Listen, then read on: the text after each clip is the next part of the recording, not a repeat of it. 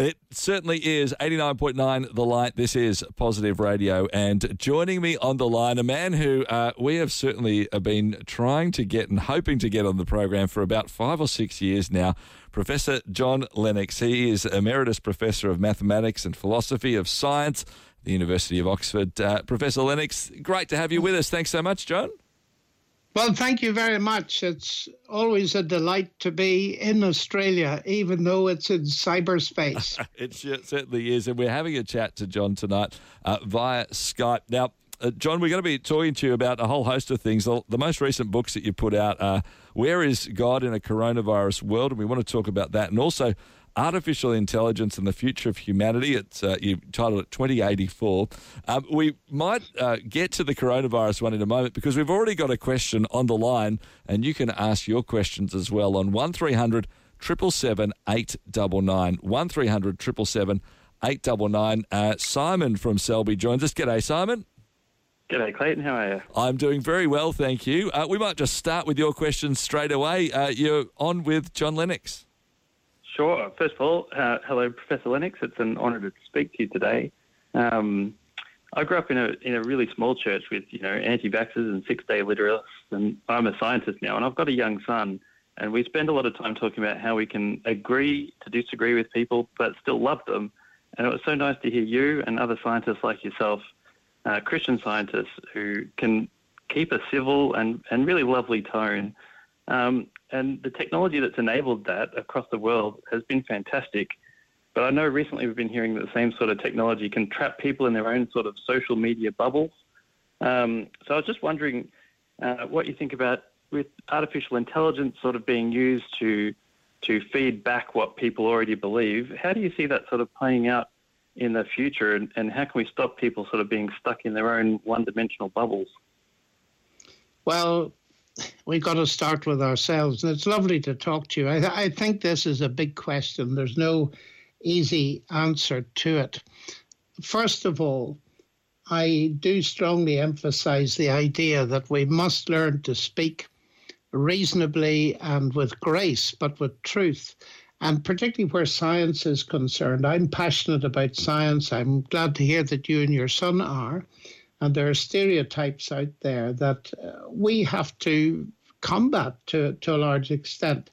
And incidentally, you may not be aware of this, but last year I wrote a book called Can Science Explain Everything? And it's geared to younger people to try to help them get into a reasonable kind of debate. As for artificial intelligence, well, you're opening a huge topic, which is why I've written a whole book on it. There is the danger of getting in a bubble, but the way we avoid that is not allowing ourselves to get into a bubble. Now, how we can deal with that is problematic because artificial intelligence is something that we are actually, most of us, willing on ourselves in the sense that we all wear trackers and we're all opening ourselves up to having information taken from us without our permission. For example, the AI systems that build up a vast database of information that we leave behind us in our commercial transactions and where we go, who we meet with, all this kind of thing. I understand that commercially a great deal of this is being sold on without our permission. And therefore, there is huge danger of sleepwalking into a surveillance society. And I think part of the way of avoiding that is by trying to do what I've been doing, and that is to talk about the two sides of AI. That is the positive side that is greatly to be welcomed. And I hope there are many people, Christians included, working in that science. Huge benefits in medicine, but being aware at the same time that it raises moral and ethical issues. And the difficulty is, as I suspect you know, that the ethics is very much behind the technology. Technology advances very rapidly. The ethics doesn't. Mm. Simon, thank you so much for that question. It certainly starts us off well. Really appreciate it. No, brilliant. Thank you for the great show. Good idea. Thank you, Simon. 1300 777 899 is the number. 1300 777 899 if you'd like to ask Professor Lennox a question as well. You can also text through 0428 899 899. John, I know that your heart and passion is to talk about faith and life and God, but mix it and understand it through this prism of science and philosophy and mathematics and these sorts of things as well. You got really personal, I suppose, with this most recent book as well, Where is God in a Coronavirus World? I love that you said, look, my heart's desire for this one is if I was to sit down with somebody for a coffee and they said, hey, what's going on with all this? This is what I try and say. So as you started a book like that, and everybody's sort of dealing with this at the same time, where was the start to actually start writing about where is God in a coronavirus world? For you, what was the first thing you went to? Well, the first thing to realise is the coffee has got to be an Australian flat white. Yes, exactly. Exactly right. Well, and here in Melbourne too. What happened was, and I've enjoyed many in Melbourne, what happened was that I'm a mathematician, and when I saw this thing accelerating, I realized that we're going to have exponential growth. I'm in my mid-70s. We're vulnerable medically, so we're among the people that have to lock down, and we've been locked down for nearly 3 months now with very little going out of the house. And I wondered, what can I do? I'm not a frontline medic, but perhaps I can write into this situation, because I do believe that this is part of the hardest question that anybody faces, whether they're Christian or not, the problem of suffering and evil. But I do think that Christianity has something credible to say into this. So I sat down on a Monday morning and I wrote for many hours a day for 1 week. I then sent the manuscript to publisher whom I know, and by the next Wednesday the book was printed. And it's now in over 25 languages. Just incredible. And as we do start dealing with some of those questions, I think they're questions that all of us have been asking. And, you know, there's some who I've heard are talking about this virus as a great thing, or, you know, maybe it's a judgment of God, those sorts of things. As we start with those sorts of questions, do you think this is something that God actually instigated and said, you know, this is what I'm wanting to actually, you know, put onto the world? If he's an all-powerful being, this is it. This is what I actually wanted for the world. How would you answer that question? I think we need to be very careful with that kind of assessment. From a biblical perspective, certainly there have been plagues in the past. Book of Exodus tells us that were sent by God as judgments. But I think that in the New Testament, we have a very clear compass bearing given by Jesus himself as to how to deal with this in principle. The story is so important, I'll just relate it briefly. It's in Luke 13. Jesus is on the temple area in Jerusalem, and somebody in the crowd says, Lord, this is where Pilate came and massacred a group of people at worship. And his response to that tragedy is, do you think that they were worse than anybody else in Jerusalem? I tell you, they were not. And then, very interestingly, Jesus tells them about another event, the collapse of the Tower of Siloam, also in Jerusalem. And he said, what do you think about the 18 people on whom that tower fell and killed them? Were they worse than anybody else in Jerusalem at the time? I tell you, they were not. Now, this is very important, because here's a principle that applies to small tragedies and large tragedies. The massacre of the worshippers, that's moral evil. The falling of the tower is what we call rather... it's rather misleading. We call it natural evil, but a natural disaster like earthquakes, COVID-19, and so on. And what Jesus is saying, when you see these tragedies, whether they're small or large, you cannot necessarily assume that this is the judgment of God because they're worse than anybody else. That's very important observation.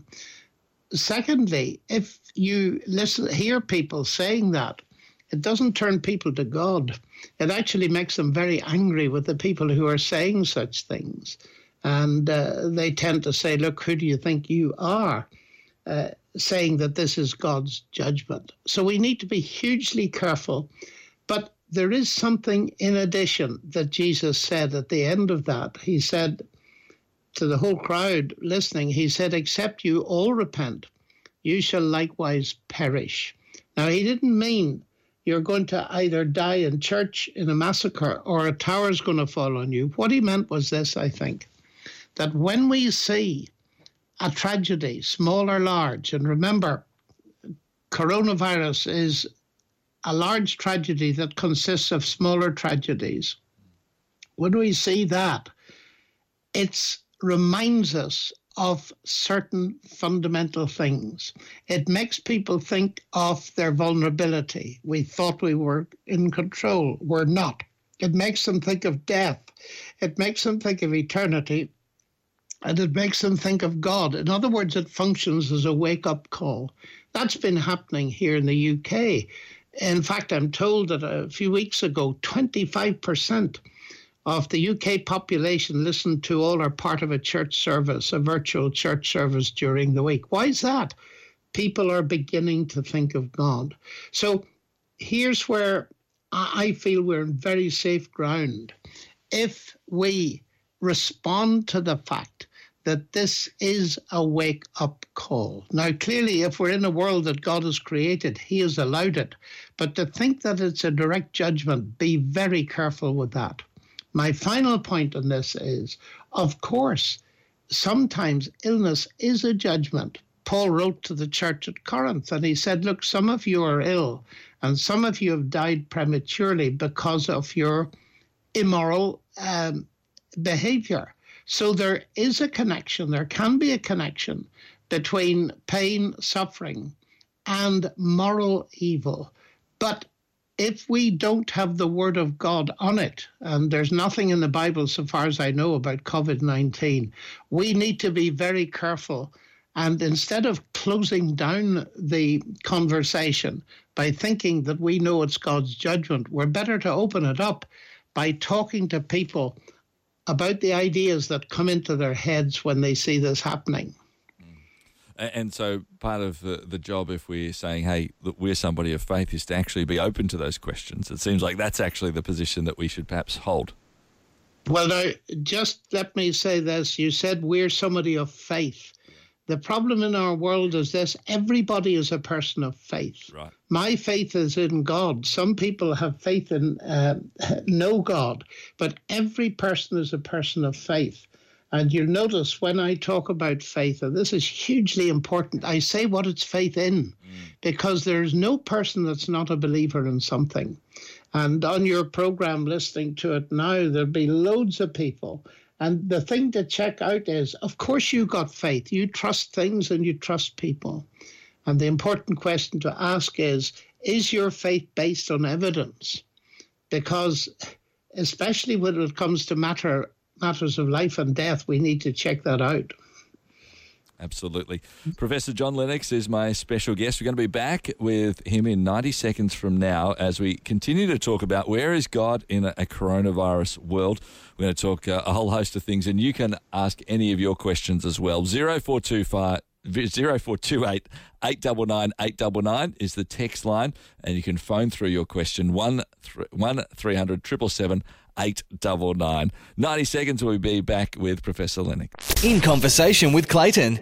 89.9 The Light. This is In Community Conversation with Clayton, and joining me on the line from the UK is Professor John Lennox. He's an Emeritus Professor of Mathematics and Philosophy of Science at the University of Oxford. It is wonderful to have John with us this evening, and has debated with so many people around the world, including here in Australia as well, and many, many atheists. And for your perspective, John, I know, talking very much about that faith that you have in Jesus and the fact that he is the creator and the sustainer of this world as we go forward as well. We might talk a bit more about some of those debates that you've had and the things that you've learnt as you've gone through that in a couple of minutes' time. But firstly, just to respond to what you talked about then, as we talked about God in the midst of this coronavirus pandemic and the way to look at it. It seemed to me the way you were describing it in the last few moments was very much from the theological point of view and maybe even from the logical point of view, if we want to refer to it as that point of view. Is there a way that we perhaps should be responding emotionally best as well? Do you have some thoughts around that? I think we have to respond to the whole person. It's very clear from how Jesus himself responded. There's a story in the New Testament about a little nuclear family hit by tragedy, two sisters, Mary and Martha, and their brother Lazarus, who was ill. And they sent a message to Jesus, who was miles away, and said, the one you love is ill, and they expected him to come, but he didn't come. And they watched him die. And, of course, all kinds of mixed emotion, possibly even anger, because they knew that he had special powers. So when he eventually came, Martha met him and she said, look, if you'd been here, my brother wouldn't have died. Now, there's the problem of coronavirus immediately. They believed that Jesus had the power, but he was absent. Was he in quarantine? Was he social distancing? Is God absent? That's the big question. And Jesus then enters into a discussion with her and says, your brother will rise again.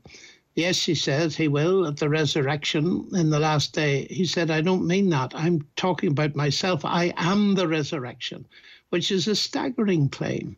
The person that lives and believes in me shall never die, he said. But then the sister turned up, Mary, and she said identical words. Lord, if you'd been here, my brother wouldn't have died. And then she burst out weeping. And Jesus didn't enter a deep discussion with her. He wept too. And it's one of the few recorded instances of Jesus himself weeping. They weren't crocodile tears. He was saying what death did to a little family.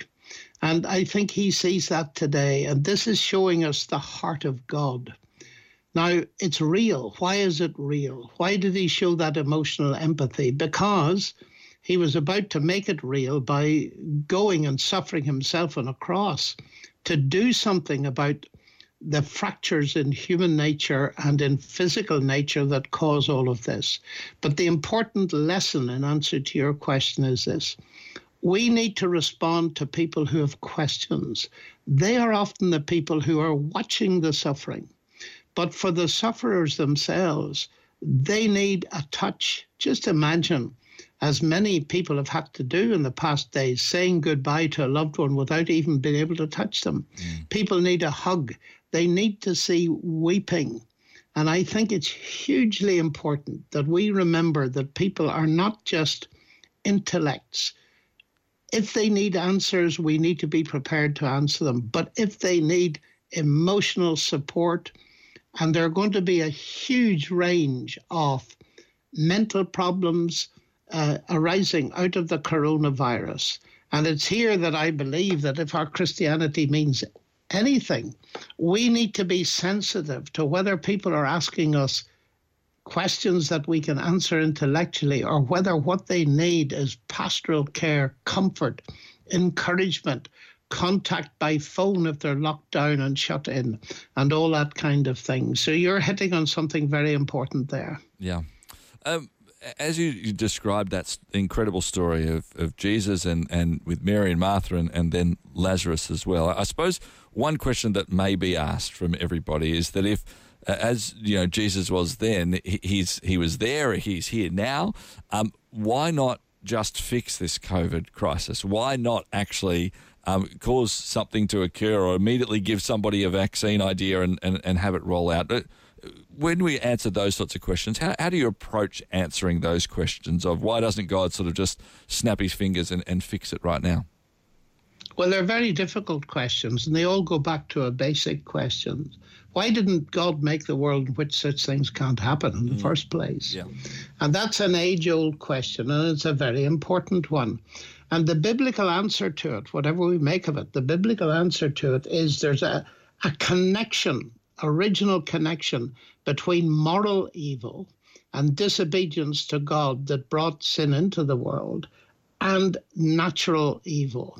Because we read this, as Paul says, by one man sin entered into the world, and death through sin, and so death passed upon all men.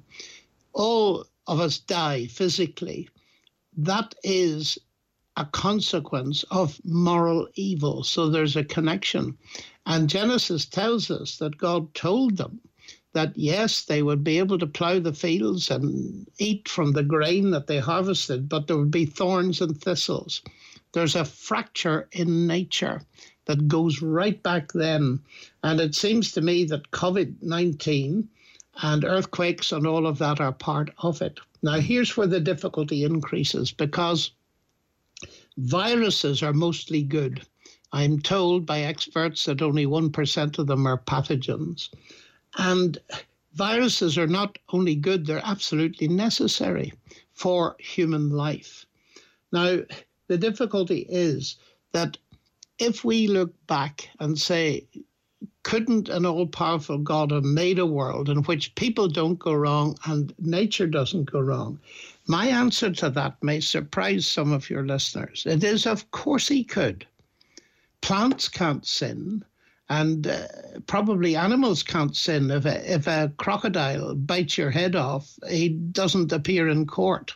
But whatever the answer to that is, humans have got this, and I'm going to say this carefully, a magnificent capacity of being able to choose to say yes or no. Humans have the ability to sin, but not the permission to sin. Now, what does that mean? It means that there is the possibility of deep relationships and love. In a world of robots, there is no possibility of love. So, in a sense, God took a risk in creating people that could say no to him. And I've got 3 kids and 10 grandkids. And I remember holding the first child in my arms as a tiny baby and saying, "Little girl, you could grow up to reject me." Well, why have kids? Well, we all know that, especially if we're Christians. It's well worth the risk in the hope that they will develop a loving relationship with us as parents, something that brings huge joy and is invaluable. But I think you can see exactly what I mean. People who say, why couldn't God have made a world in which there's no possibility of choice that leads to disaster, they're actually wishing themselves out of existence. There would be no human beings made in the image of God in that world. Now, that doesn't answer the question. I'm aware of that. The deeper question is this. However we explain it, however we like it or not, we face a world with a mixed picture. I went out the other night and saw the Orion Nebula through my telescope. Magnificent stars. I come in and I see television news of a COVID-19 emergency ward and people dying. And all of us face that. There's beauty and there's ugliness. There are the stars and there's COVID-19. And the deep question that we all face is this. Let me put it this way. Granted that it's like that, and we all have to, is there any evidence that there's a God that we can trust with it, in spite of the questions it raises? And my answer to that could take a very long time, but at heart, it's the fact that although I have no simplistic answers to these questions, I see in Jesus Christ, the Son of God, who shows me on the cross at least this, there's a great deal more, but at least this, that God has not remained distant from the problem of human suffering, but has himself become part of it. And that gives us a window into a possibility. But I don't think there's simple answers. Yeah. And if I thought that there was only the death of Jesus, I wouldn't be talking to you today. But he rose from the dead, and I, as a scientist, I'm firmly convinced of that fact. And that opens up a huge new possibility. Yeah. That death is not the end. Now, let me finally say this on this topic. This problem goes back thousands of years. It started long before you or me. I didn't engineer it, nor did you or any of the listeners. And it would be very unfair of God if he expected us to put it right individually. And that's where Christianity is unique in its offer of salvation. Salvation means rescuing us, but offering us something that deals with the problem that does not depend on our merit. Now, you'll all be aware that most religions, they basically tell you that if you follow these rules, some of them are very good rules, and do so for all of your life and do it well enough so that God can accept you at the end, that's religion. Well, Christianity is not a religion in that sense, because what Jesus offers us is not acceptance at the end of a journey trying to satisfy God's standards or even our own. It's giving us acceptance at the beginning, not because of what we've done. We can't put it right. It's too big. It's because Jesus has done something to put us right with him. And because he offers us peace with God, forgiveness, and above all a new life that COVID-19 cannot touch, that is where I want to stand in and say, look, there are huge questions and complications. If COVID-19 kills me, I will go into the heaven with many questions. But I do believe that Jesus is trustworthy, both from what I know of him through the Gospels and in my experience. And that is where I rest my case. Christianity is offering us something that isn't simplistic, no superficial panacea, but offers us a relationship that transcends death. Yeah. Angie's texted through a question as well on 0428 899 899, and it's sort of the flip of what you're talking about there too, John. It talked about when Jesus was born, the angels sang peace and goodwill towards men.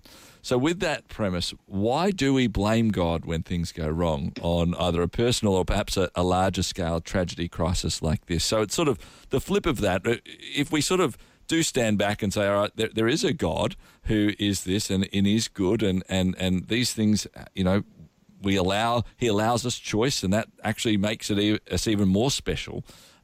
Why do we have this sort of tendency, I suppose, as a race to blame God? Have you looked into that as a sort of a bigger picture, I suppose? Well, of course, we blame everybody else when things go wrong, but we congratulate ourselves when they go right. Yes. This is part of the human condition. And it's sad, really. The title of my book, Where Is God in a Coronavirus World?, I say to some people, look, where was God in your world before coronavirus? Well, many people weren't even thinking about him. And I say to them, look, was God in your life? Were you following him? Or was he completely irrelevant?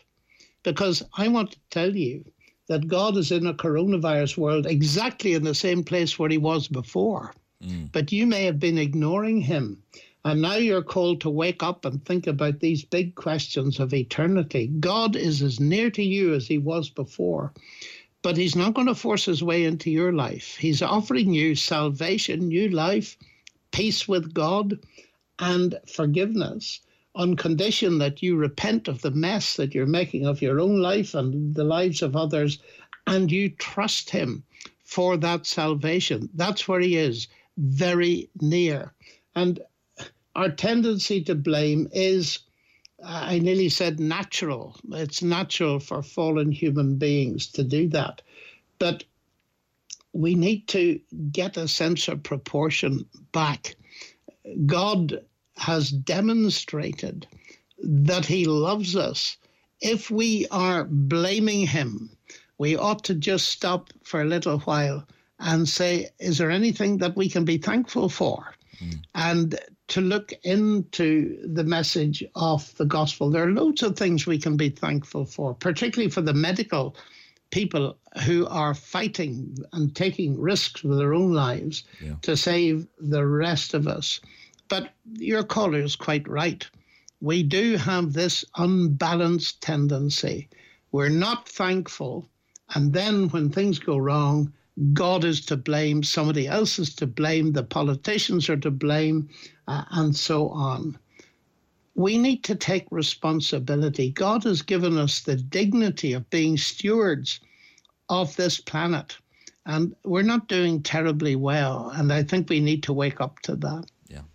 Professor John Lennox is my special guest here on In Conversation. He is with us for another 15 minutes. We're going to be back with him in just 60 seconds from now. Brian's on the line. He's about to ask his question, and you can ask Professor John as well your question. 1300 777 899. 15 more minutes. We're going to be talking about these issues with the man who has spent many, many hours thinking, processing, researching and debating. It's a real pleasure to have Professor John Lennox with us this evening. 1300 777 899. In Conversation with Clayton. 89.9 The Light. Positive Radio. This is In Conversation with Clayton. That it is. It is wonderful to have your company this evening. And Professor John Lennox, Emeritus Professor of Mathematics and Philosophy of Science at the University of Oxford, is my special guest. I had a great desire to have John on the program for many, many years, and regarded by many around the world as one of the leading biblical scholars and philosophers, and it's so great to have you with us once again, John. We're asking everybody to, if you'd like to ask John a question, please do. 1300 777 899. Brian joins us now from Narre Warren North. Brian, thank you so much. You're on with John Lennox. Thank you, Clayton. Professor Lennox, look, I've just got a broad question. It's not very specific, but one in particular in regards to scientists generally. I'm in your age bracket, in the 70s, in our golden years, so maybe. But is there a more of a trend away from, say, Christianity or Christian faith, and more belief that science can answer everything? Has there been a trend like that amongst scientists? Does it appear to be? It certainly appears to me to be that way. But I was wondering, you'd come across a lot more of them than I would. Oh, yes.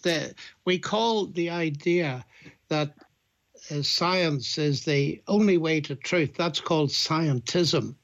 And I've spent a great deal of time thinking about it. I mentioned a new book of mine earlier, and you might like to look that up. It's called Can Science Explain Everything? And there is that trend, particularly among atheistic scientists. But the really great scientists in the past and in the present have seen that that is just obviously false. If science can explain everything, then our universities, you've got some very good ones in Australia, would have to close half their faculties tomorrow. There'd be no languages, there'd be no literature, there'd be no economics, there would be no, and all the rest of it, no philosophy and certainly no theology. The natural sciences cannot explain everything. Einstein, who was one of the brightest that ever lived, once said, you can speak of the ethical foundations of science, but you cannot speak of the scientific foundations of ethics. And I think it's very important, particularly for young people, to realize that science is wonderful. It can do lots of stuff, but it can do that only because it answers a limited range of questions, mostly the how questions. It cannot answer questions of meaning and significance. In other words, it can't answer the really big questions that really matter. And it is a real concern. And if I may mention it, I've got a large website, JohnLennox.org, with many lectures, including some in Australia, dealing with this kind of question. Brian, thank you so much for your time and for your question. That's excellent. Thank you very much, Clayton. Thank you very much, Professor Lennox. Good idea. Thank you. You can ask your question as well. 1300 777 899 or text through 0428 899 899. Professor Lennox, it does seem like that's sort of starting to separate the differences between fact and truth, that science can do a lot around fact and at times may be able to push into truth, but there is so much more beyond just science around truth. Is that sort of a fair summary, or am I perhaps simplifying it a little bit too much? Well, I wouldn't. The way I would put it is scientists believe in truth. You wouldn't do science if you didn't believe there was truth to be obtained. But really competent scientists will always be tentative and say, you know, Galileo was clever, but Kepler got nearer the truth, and Newton got nearer that, and then Einstein got nearer. But we're never absolutely certain that we've got to an absolute truth about the universe. Although we've got far enough to rely on those truths, we rely on mathematics and engineering every time we get on an aircraft, which we used to do. So that they are seeking and do believe in truth, but it's the truth about the meaning of things that is beyond the natural sciences. And there we need to go outside. We need to go to experience. We need to go to history. We need to go to literature. And above all, I believe we need to go to the revelation that God has given us in the Bible. We study the universe, and scientists study the universe with a given, the mind God has given them. But you see, out there, there's not only the universe, there is the Bible. And this is God's word, so to speak. We can study God's world, we can study God's word, and we need both to get a complete picture. Yeah. John, you've over the years debated many atheists, whether it be Richard Dawkins or Christopher Hitchens. I know here in Australia, Michael Shermer and Peter Singer as well, and a host of others throughout your time. As we sort of look at the coronavirus specifically, have you been hearing what the arguments are around from atheists in terms of how they're looking at the coronavirus, and then I suppose juxtaposing that to your understanding through that Christian prism? Yes, of course, because atheism for many people is the easy way out of this. They simply say, well, look, you don't need to look any further. This is COVID-19 is just clearly the way the universe is, and it's clear there's no God because he doesn't care. And if he does, he hasn't got the power to do anything. So let's just forget it, get used to it, and settle down with the idea that there is no God at all. Now, that sounds impressive, and it satisfies a lot of people, but it's got huge disadvantages. Firstly, the removal of God does not remove the suffering. It's still there. And secondly, it does remove, atheism removes all ultimate hope, because atheists, by definition, believe that death is the end. And if death is the end, then some people get lucky, as Dawkins says, and some people don't. And there's no rhyme nor reason in it. And he goes on to say there's no good, no evil, and no justice. Well, now, that begins not to make any sense to me at all, because if you remove evil and good, then why talk about the problem of evil and suffering if there is no evil? And I do believe that atheism breaks down. In fact, I'm convinced that it's not Christianity that creates difficulty with science, it's atheism. Because you see, atheism, how do we get to atheism? By using our minds. How do we do science with our minds? And yet, many of my atheist friends tell me that the human mind is the human brain, and that's the end product of a mindless, unguided process. And I've put it to many leading scientists. I've said, look, if you knew that your computer that you use every day was the end product of a mindless, unguided process, would you trust it? And every single one of them has said no. And then I say, I see you have a problem. You see, it's God, bringing God into the equation, that makes sense of everything. And our human sense of morality, justice, good and evil, rebels against the idea that there is no ultimate justice. That doesn't prove, of course, that it doesn't exist. And it's the biblical revelation in the resurrection of Jesus from the dead. If you recall, the early Christian apostles, when they talked about Jesus rising from the dead, they used that as evidence that God had appointed him to be the final judge. There is going to be justice. Atheism removes all of that, and so it is a hopeless faith and worldview. John, as we're wrapping up our time in the next couple of minutes, I'm wondering the encouragement, I suppose, for each of us. I certainly don't have your mind or your ability to perhaps reason and go through some of these big issues as well as you certainly can, and you've spent many hours and days and years, pouring yourself into that. But I wonder if I could ask this question, and maybe that can help all of us. As you approach the next few weeks through coronavirus and looking at it through both the idea of humanity as well as through a Jesus and God lens, how are you going to be looking at this world? What are you going to be grabbing a hold of and pondering? What are you going to be doing as you go about your life over this next little while? Well, it's clear that many things are changing. This interview that we are now conducting, I think, is pretty well nearly number 60 in the last 3 or 4 weeks. And what I've discovered is that Zoom and Skype and the various platforms are enabling me to reach out to the world in a way that I have not done before. It's a very strange thing. Paul was in prison towards the end of his life, the apostle. And writing from prison, he says the word of God isn't bound, even though he was. And that's what I'm experiencing. And I think we'll have to reorientate ourselves towards many things. We have been traveling very little. And I asked myself the question, do I need all this travel? We've been living a much simpler life, just going out occasionally to get food. Do we need much more than that? And reorientating ourselves to what we want as distinct from what we need. The other thing is this, creating opportunities for reaching out to people. We're locked down, but we do have a telephone.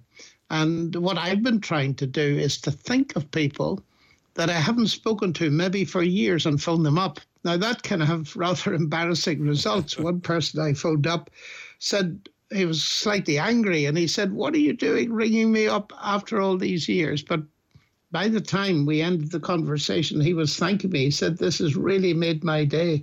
We can reach out to people who are locked down. We can encourage them. We can see how they're getting on, and we can create a virtual world of relationship. We're going to have to think, we Christians, how we do church. Online churches have had more people, very many, sometimes 10 times more than real churches, and all this kind of thing.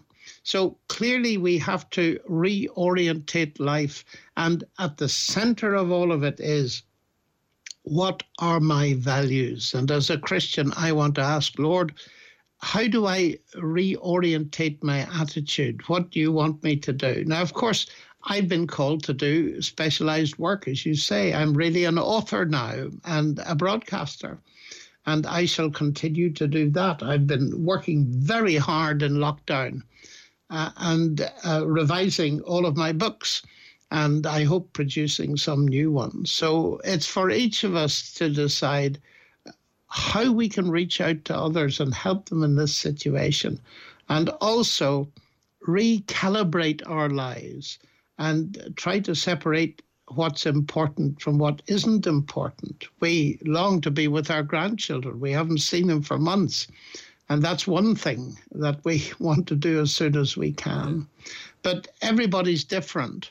And some of our countries have dealt with this much better than others. We have not done well here in the UK. And we are paying for it, and many thousands of people unnecessarily dying.